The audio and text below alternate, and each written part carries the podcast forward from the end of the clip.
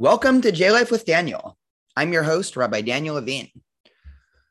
Okay, well, for this episode, I felt that it would be important to talk about the recent Roe v. Wade leaked Supreme Court decision, both from a Jewish traditional point of view and also from what I'm going to call a meta Jewish view. Before we get into the actual podcast, I wanted to highlight a couple things and just delineate them at the outset one that any conversation about abortion, regardless of whether one is pro life or pro choice, comes with some sort of array of controversy, especially if one has a position that doesn't fit on either extreme. It's funny, I actually reached out to a whole series of people asking if they wanted to be guests on the podcast, and almost everybody reacted with some sense of discomfort. What if I say something wrong? One person said. I don't want to accidentally say something stupid and get people mad at me, another person said. Needless to say, there's a huge danger in our society if specifically the people that have nuanced views, specifically the people that on any issue feel uncomfortable expressing their own opinion, feel too uncomfortable talking about it. Because then all we're left with in the public sphere, both on this particular issue, but also on a whole array of other social political, and even religious issues, we're only going to be left with the extremes. And so, in some way, this introduction is sort of an encouragement and I think also a social imperative for people on a whole host of issues that don't fit into either of the extremes, people that are able to see the complexity and nuance for a whole host of situations, feeling comfortable bringing that nuance into the public sphere because we really do have a problem in society right now where it's the most extreme, the most vocal, the most active 15 to 20% on each political extreme of any issue that are dominating the conversation. And as Pew studies show, Americans increasingly, on a whole host of issues, are free to express their opinion.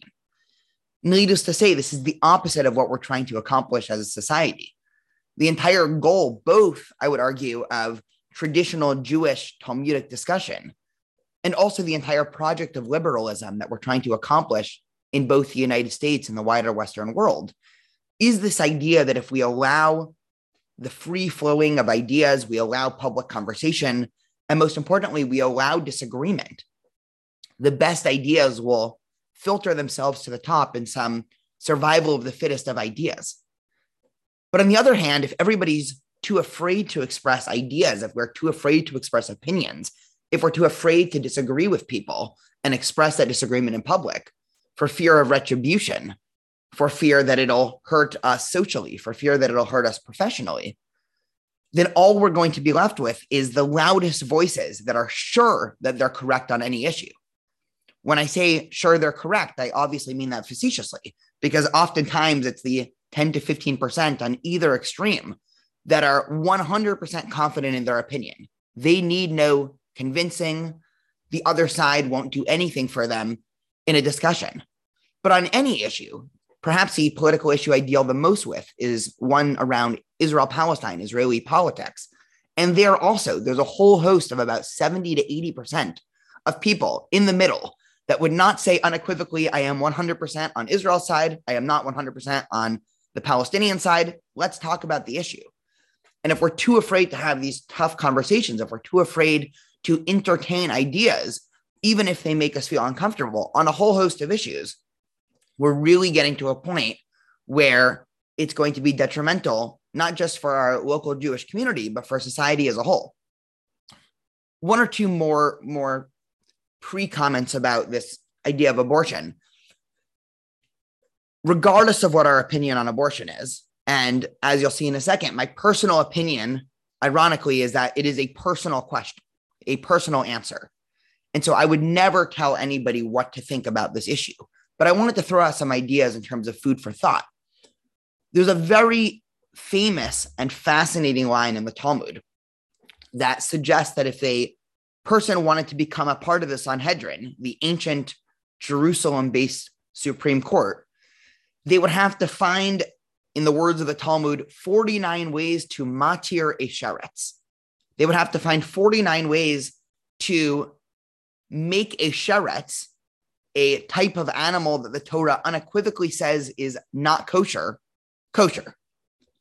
What this means is that in order to get elected to the Jewish Supreme Court in ancient Israel, a judge would have to basically be able to come up with 49 ways that pork or a cheeseburger is kosher. Now, this doesn't mean that one wants judges to engage in crazy, backwards legal opinions in terms of being able to say that up is down and right is left. But what this means is that in order to get elected to the highest court in the ancient Jewish community, it means that we expect the judges that get elected to be able to see issues from both sides, even if you will never be able to convince a judge on the Sanhedrin that a cheeseburger is kosher. That judge has to at least understand where the pro cheeseburger camp, so to speak, is coming from.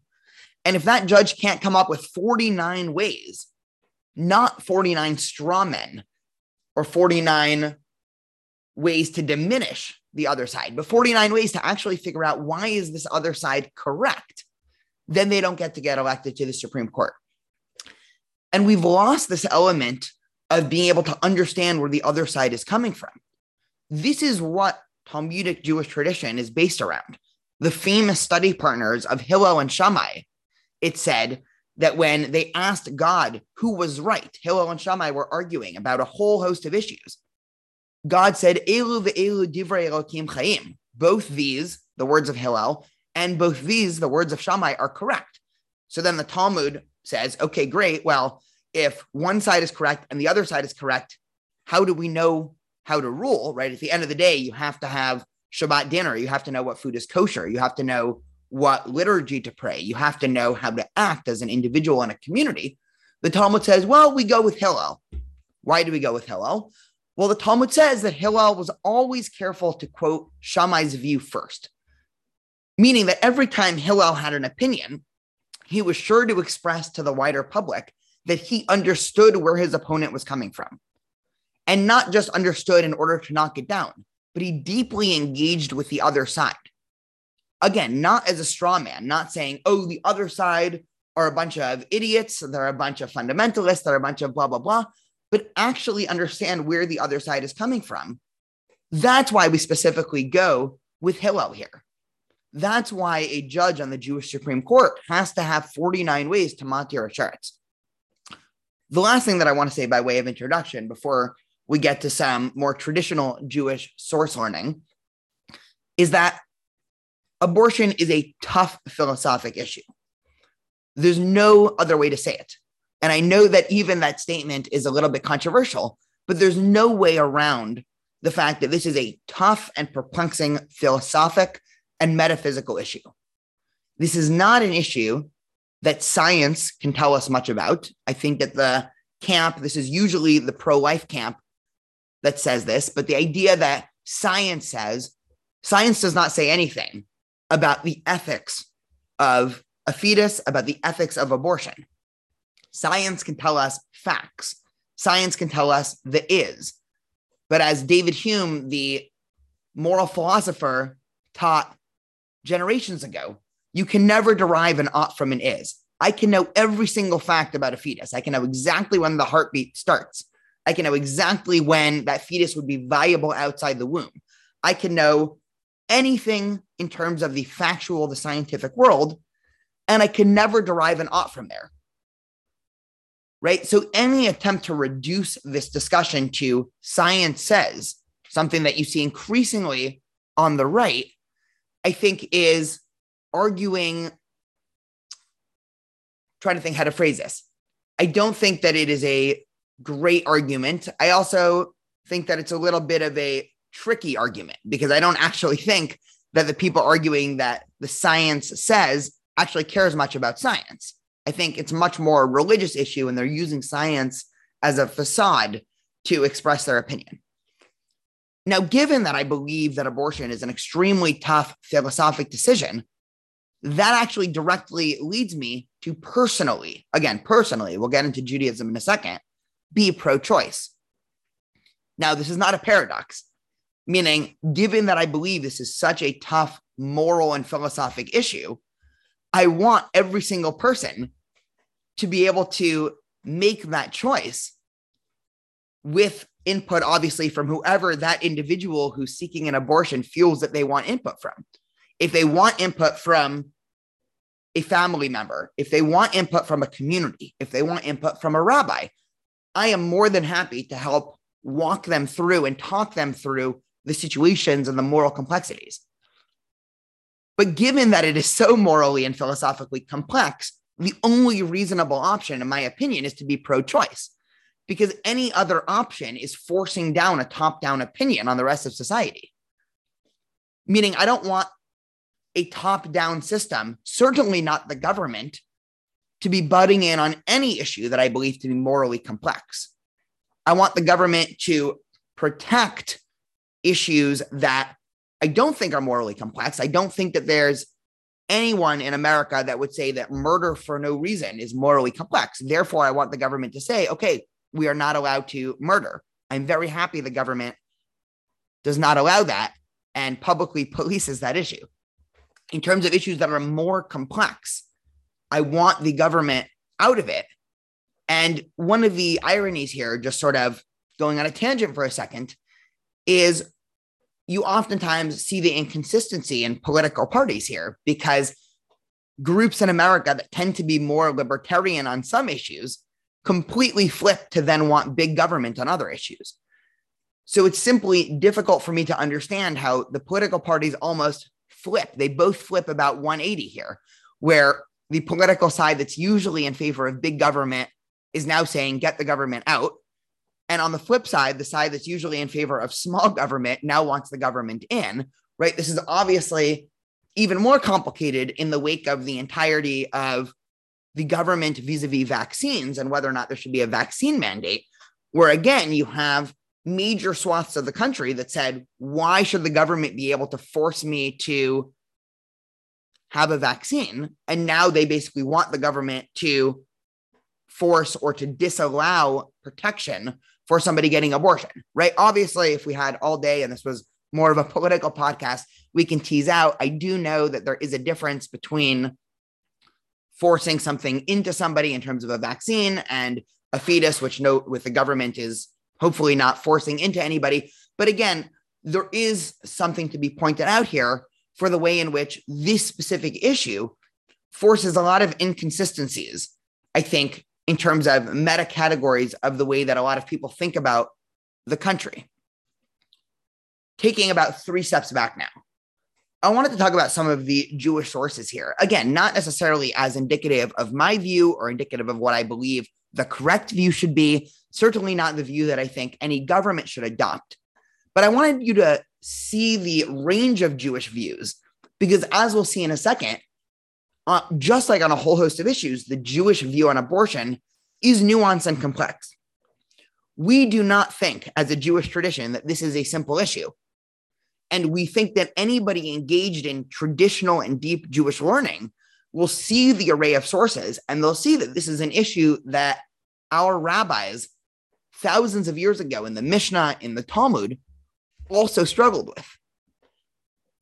So, the first and perhaps the most famous source in the actual Torah in terms of abortion is this case study that happens in the middle of Exodus during a whole series of damages, right? The Torah, we've just received the Torah, right? This is sort of in the narrative of the Torah, right? We're, we're at Mount Sinai, right? We've already received the Ten Commandments, the golden calf is already behind us.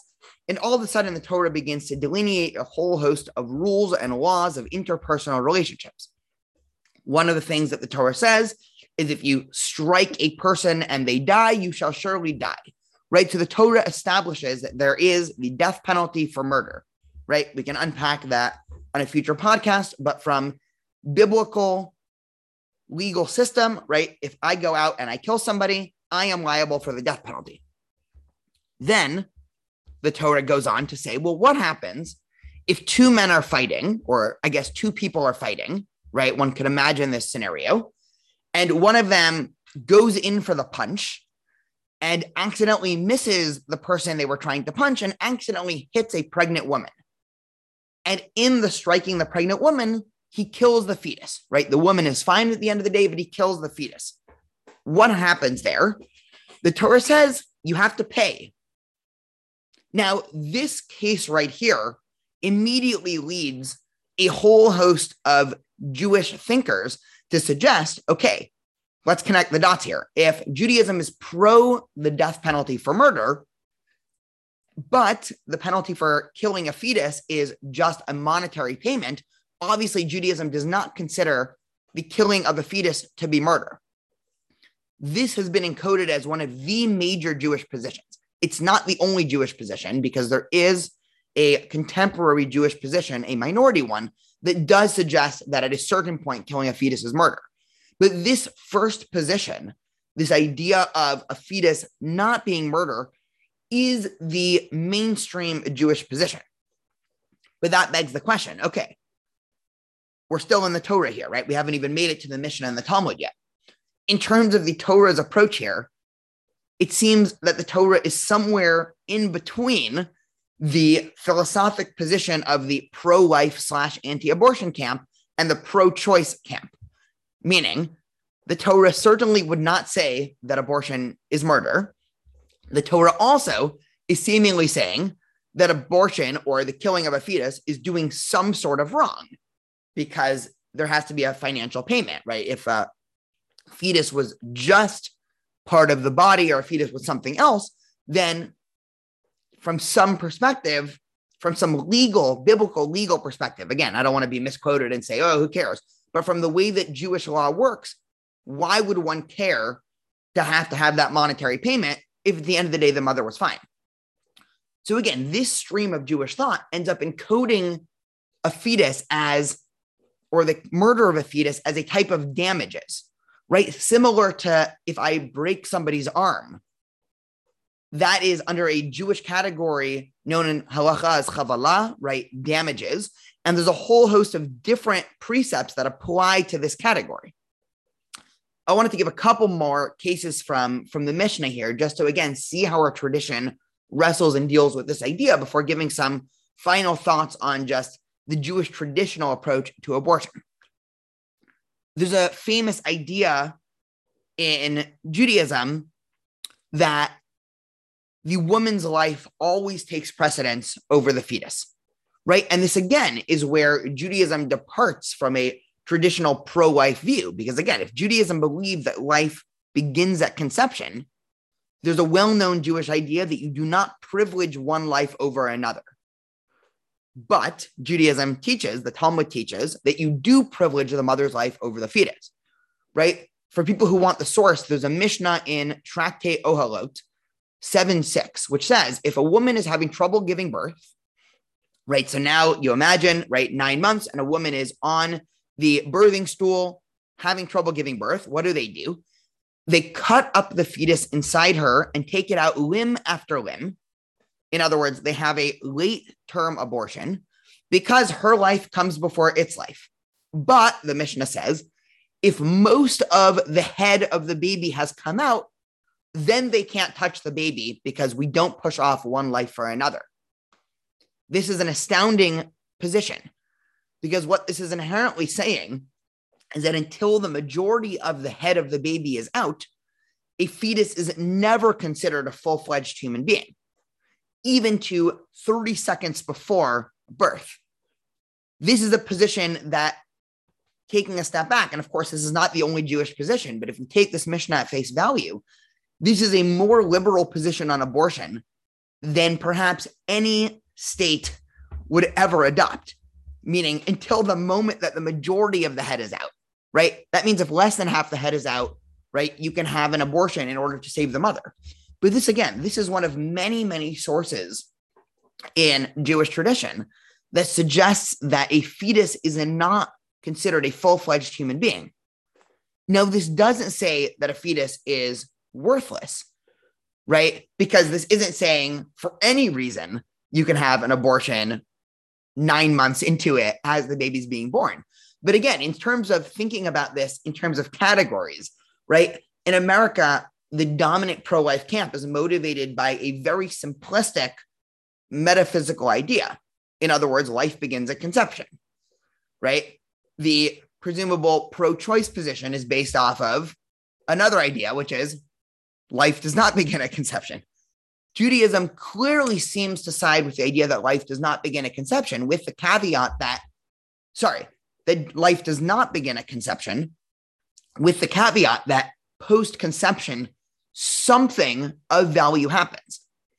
Now, in terms of that, the Talmud has another statement that says in the first 40 days post conception, a fetus is like Maya Be'alma, is the Aramaic phrase that the Talmud uses. It's like water.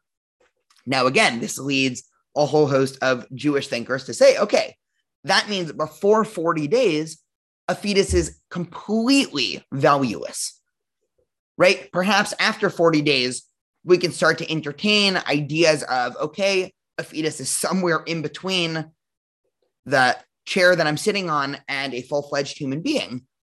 But before 40 days, it would seem from the simplistic understanding of the Talmud that that fetus is really just considered like water. And there's a whole host of halachic and legal ramifications in terms of halachic literature. You know, for those who are interested, there's a whole discussion on what happens if there's a miscarriage and, you know, the laws there of impurity and burial and all of those things. Pre 40 days, if something happens, it is like there was never a fetus there. So again, just sort of food for thought of complicating these categories. Because oftentimes, and you know, I'm taking a little tangent away from the Jewish traditional material here, like any good piece of Talmud does, you know, going on a whole wild array of tangents. In America, we've gotten so convinced to thinking of the abortion issue as a religion versus non religious issue, right? Everybody knows the pro life camp is motivated by deep rooted, mostly evangelical religious suppositions and everybody knows that the pro choice or pro abortion, however we want to call it, camp is motivated by ideas of liberalism, of personal autonomy and personal freedom. Just like most things in life and society, the Jewish position is very helpful at eradicating binaries in the world because Judaism is a deeply, at least religious Judaism is a deeply religious and legal tradition right? We have more legal religious texts than perhaps any other religion in the history of the world. And this issue is not a binary in terms of Jewish literature. Jewish literature understands that this is a very complicated topic. And so, again, Jewish tradition does not attempt to sugarcoat this issue, but we also understand that this is not something that could easily be solved with a legislative pen, right? This is a real issue that affects real lives. And actually, jumping a little bit ahead, and then I'll go back to the Talmud for one more second. In terms of contemporary in the halachic community, so mostly in the wider Orthodox world, anytime a case arises where somebody is seeking out an abortion, the rabbis, the poskim, the halachic legalists are always deciding it on a case by case basis. And there's always a conversation to be had. So, unlike in the more fundamentalist Christian community, where one could envision religious clergy and religious leaders basically protesting on the side saying, We are anti abortion. Even the fundamentalist Jewish minds in the Orthodox and ultra Orthodox community, when confronted with a question on abortion, they will sit down with the mother and they will have a long and honest conversation, taking into account a whole variety of factors. Given that, and I'll say this and then I'll go back to the Talmud for one last minute, given that the dominant Jewish position is that abortion is not murder, but is a type of damages, that leads contemporary poskim. And when I say contemporary, really, I mean the last two to 300 years, because in the wide bird's eye span of Jewish history, the last 200 years is contemporary. There have been poskim, there have been Jewish legal scholars that allow damage in a whole host of opportunities. Again, think about this from a pure moral categorical construct. There are a lot more cases where it's acceptable morally for me to break somebody's arm than it is for me to murder somebody. And this is exactly how modern Jewish legalists in the Orthodox world or in the halachic traditional world approach abortion, meaning all things equal, right? If somebody comes and says, I'm looking to get an abortion. And the rabbi, the Orthodox rabbi says, Well, why do you need one? And the rab and the woman says, Well, no good reason. I just, you know, wanted to stop by the clinic today. Right. This is a cartoonish scenario. I know, but the rabbi would say, Well, no, all things equal, you know, we give value to a fetus. You can't do this. But the second that there's some other issue, as there almost always is, the second that this is a result of some sort of trauma, right? Of course, in cases of rape and incest, but even other cases of trauma of, say, a child born or conceived out of wedlock, right? If there's some sort of emotional trauma, let's say this is going to be deeply emotional or psychologically traumatizing. Let's say there's economic trauma. All of a sudden, the door is now open to a conversation. And both in terms of the Orthodox community in America and also in terms of Israeli law, all of these things are taken into account. And there's been a lot of famous responsa that have been written by rabbis in the last 150 years, basically saying that there are a whole host of acceptable reasons to get an abortion.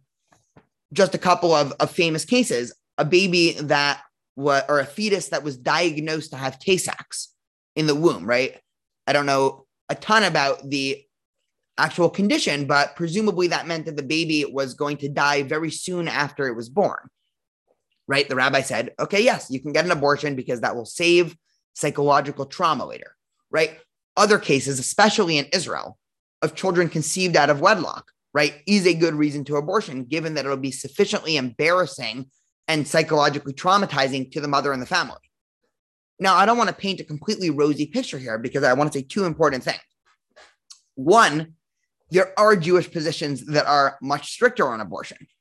But this is the whole point. Again, in terms of encapsulating the sort of meta issue here, the entire point is that even among Jewish tradition, we have a whole array and variety of opinions to the point where any attempt to legislate top down here makes no sense because it's such a complex issue, regardless of what your starting point is. If you're starting from the point of, I want to follow the Jewish traditional view, if you're following the point of, I don't care what anybody but me thinks about this issue, right? It is complicated. And therefore, it should be left to the person who's making the decision and whatever wisdom on the outside, whether that be religious wisdom or secular wisdom or philosophic wisdom, they want to accompany them in that choice. The other thing that I'll say is that given that the Jewish position is somewhere between pro life and pro choice, right, I think it has something to challenge everybody. Which, again, even though if somebody put a metaphorical gun to my head and said, Are you pro life or pro choice? I would say, I'm pro choice. I think for anybody who would answer that question in any direction, the Jewish position is something to consider because it's always helpful to have ideas and opinions that are more nuanced that challenge our own moral binaries of the world. There's a couple other um, Talmudic cases, but I'm I'm now thinking that I'm going to skip them. But but but I do want to leave at least this one section of the podcast, and then there's one final thing that I want to say with some more food for thought, which is we went over probably about two percent of the total discussion of fetuses and abortion in just the Mishnah and Talmud. That's not to mention the hundreds of thousands of pages of commentary that have been written on those pages of Talmud from the medieval and modern period. Again, this is not a simple issue in terms of Jewish tradition. We do not take this question lightly because this is a scenario in which there are competing values at play here. And so, from a Jewish traditional perspective, and again, if one doesn't care about the Jewish traditional perspective, that's okay too, right? I'm not a I'm not trying to force the Jewish traditional perspective on anybody, but from a Jewish traditional perspective, this is a complicated issue. In terms of the contemporary American political ramifications, given that Judaism holds a complicated position here, I have argued, and I've written a series of social media posts about this, that I actually think this is problematic in terms of Jewish religious freedom if Roe v. Wade gets overturned. Meaning, if Roe v. Wade gets overturned, right? Roe v. Wade, obviously, the idea that there is a federally or constitutionally protected right to abortion, right? If this gets overturned and then it goes to the states, and one is in a state, let's say Texas, for us in California, this obviously will not be as much of an issue. And Texas imposes very strict guidelines of abortion, right? Let's say heartbeat laws or even at conception. There would then be cases where Jewish law would recommend or even mandate an abortion that would then be seen as illegal by the state. So, needless to say, this is an issue. And I think that the sort of proverbial Jewish red alert in the back of our head should go off because we've spent a lot of time throughout our history in countries, especially Christian controlled countries, where religious law was used to stymie Jewish practice, right? And I don't want to sound like a doomsday scenario, right? I, I'm I'm generally not a hyperbolic, oh no, you know, we're, you know, next thing we know, we're going to be in Handmaid's Tale. But I do think that from a Jewish point of view, right, we can see the trying to think the, the right way to phrase this, right? Under hegemonic governments, whether they be religious fundamentalist hegemonic governments or political hegemonic governments, Judaism has never thrived, right? There's something about liberalism, something about this idea of freedom, right? Be it religious freedom, freedom of speech, all the things that America offers that I would argue has been uniquely good and exceptional for the Jewish experience. And so, given that it seems clear that the overturning of Roe v. Wade is based on the premise of life begins at conception, which is a religious idea, right? I think that that should give a certain red alert for the wider Jewish community, because in a sense, this is a Christian religious view getting pushed onto the rest of the public. Now, I mentioned Roe v. Wade, and so I wanted to address sort of a more meta issue here, and this will be just another couple minutes, which is if one actually reads the decision, right? There's sort of a wider debate about how to read the Constitution at play in American society. And this is where I think Jewish wisdom comes in a really interesting way. The two camps, roughly speaking, are originalists or textualists, those that always are trying to get back to the sort of original and simplistic meaning of the Constitution, and what we can call the interpretationists, right? Those who want to interpret the Constitution in increasingly liberal ways. Now, the actual Supreme Court decision, if one goes and reads it, is based on this idea of textualism, is based on a careful read of the Constitution. And when you carefully read the Constitution, well, what do you know? It doesn't seem that there's ever an explicit right to an abortion. Therefore, you overturn Roe v. Wade, right? That that in a nutshell is most of the recent leaked Supreme Court decision. Now, one of the interesting things about this idea of textualism versus an interpretive tradition is that the entirety of Jewish tradition in the last 2,000 years has been an interpretive tradition. I can't overstate this enough, meaning Judaism as a tradition unequivocally rejects this idea of textualism, meaning we do not believe that it is possible to go back to the original source, to go back to the Torah, to cut out the interpretation, to cut out the oral Torah, to cut out the Mishnah, the Gemara, the medieval thinkers, the contemporary thinkers, and say, well, what does the Torah say about Shabbat? I don't care what the Mishnah and Talmud and tradition and interpretation says about Shabbat. What does the actual Torah say about Shabbat? Well, when you open the Torah, it turns out the Torah doesn't say much about Shabbat, right? It talks about how important of a day this is, and it says, don't light a fire, and it says, don't go and collect the manna, right? And a couple other things, right? Don't collect sticks, right?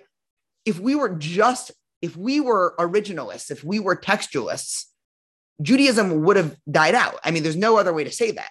There have been other groups that have arisen in Jewish history, right? The Sadducees, the Karaites, right? Parallel groups that have actually attempted to return Judaism back to a textualist, right? Let's cut out this interpretive tradition. Let's go back to the original text. And those groups basically had zero staying power. The Sadducees were unable right? The Sadducees, just a little bit of a Jewish historic lesson. In the first century, as Judaism was under Roman imperial rule, and the, it was becoming increasingly clear that the Romans were going to come in and destroy Jerusalem, and that Judaism had to make a pivot. There were a multiplicity of groups that were in Jerusalem at the time, right? There were the Pharisees, who are believed by scholars to have been sort of proto rabbis that were devising this oral and interpretive tradition, because in their mind, once Judaism gets spread out, once we get exiled from Israel, we need a robust oral tradition because without interpretation, progress cannot happen. There was another group known as the Sadducees, and the Sadducees were more biblical literalists. And so the Sadducees were unable to conceive of a Judaism that wasn't connected directly to the temple. Because if one reads through the Torah, about 40% of the Torah is talking about laws of the temple, sacrificial laws, purity laws, all of those things, the building of the tabernacle.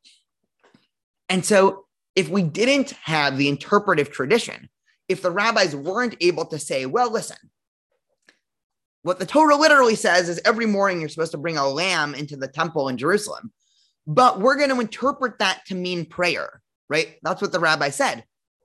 We would have no such thing as prayer. We would have no such thing as synagogue right? So the entirety of Judaism is based around this idea of interpretation. And so, in terms of the way that this affects the wider political debate, I don't expect this to actually convince anybody because if you're a textualist in terms of the Constitution, you're a textualist. But in terms of the Jewish traditional view, right, if we take a bird's eye view of Jewish tradition, it is clear that Jewish tradition rejects the idea that one can go back to the original meaning, the original interpretation of a text. And instead, Judaism demands interpretation. And perhaps one of the most famous stories in the Talmud, and this will be the last thing I say, the rabbis are debating about the purity of an oven. It's called Tanor Aknai, the oven of Aknai.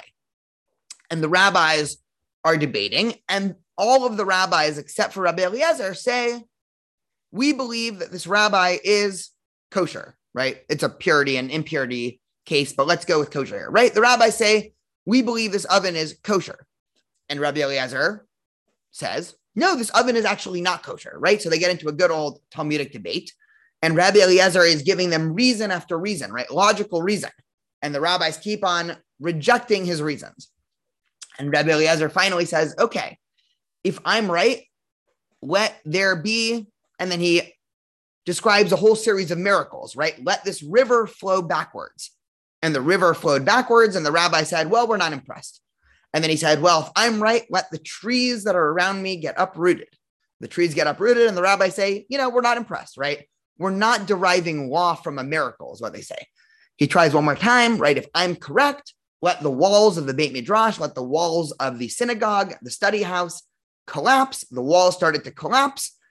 And the other rabbis stopped the walls from collapsing. And they said, okay, Rabbi Eliezer, these tricks are very impressive, but this is not how we derive Jewish law. So Rabbi Eliezer said, okay, if I am right, God should come down and tell you I am right. And in the story in the Talmud, God comes down and says to the rabbis, Rabbi Eliezer is right. So now, just to sort of frame this situation in the Talmud, the rabbis are arguing about a law of purity based off of the Torah. God, the author of the Torah, comes down and gives them the final ruling. The rabbis turn to God in the scenario and say, God, lo bashamayim he. The Torah is no longer in heaven. You wrote the Torah and you gave it to us. And now it is our job to interpret the Torah. We don't care what you say. This is a stunning rejection of the idea of originalism. And there's hundreds of more stories and scenarios in the Talmud that go along the same theme. What the rabbis of the Talmud were essentially saying is they do not care about original intent. They do not care about textualism. They understand that for a community and a tradition to thrive, to prosper, and to progress, one needs to have a heavy dose of interpretation. Now, there's an important conversation to have. We're not going to have it here of what the limits of interpretation should be, because I think it is obviously possible to interpret too liberally. A lot of my qualms with, I think, the contemporary American liberal Jewish community is there's been some Jewish ideas that have been interpreted too liberally. But in terms of the fundamental idea of textualism or authorial intent, Judaism would say if the rabbis of the Talmud were here right now reading this Roe v. Wade leaked decision, they would say, We do not care what the founders and the writers of the Constitution had to say. They gave us the text. It's our job now to interpret it. the Talmudic story ends with the rabbis discovering Elijah the prophet in a marketplace, as rabbis in the Talmud often did. And they asked Elijah, when this case happened, right, when the rabbis unequivocally rejected God's input, what was your reaction? And Elijah said, God said, My children have defeated me, my children have defeated me, but in a loving way, meaning God was happy that the rabbis and that subsequent Jewish communities were mature, wise, and taking initiative enough to understand that to have a robust community, one needs to engage interpretation and cannot be bound by the dead words of an old text, but need to be kept alive by the robust spirit of conversation and interpretation. Thank you for listening. And we'll hopefully get back to some normally scheduled interview podcasts later. But again, I thought that these series of ideas, if nothing else, will give you food for thought about what is currently the most divisive issue in American politics.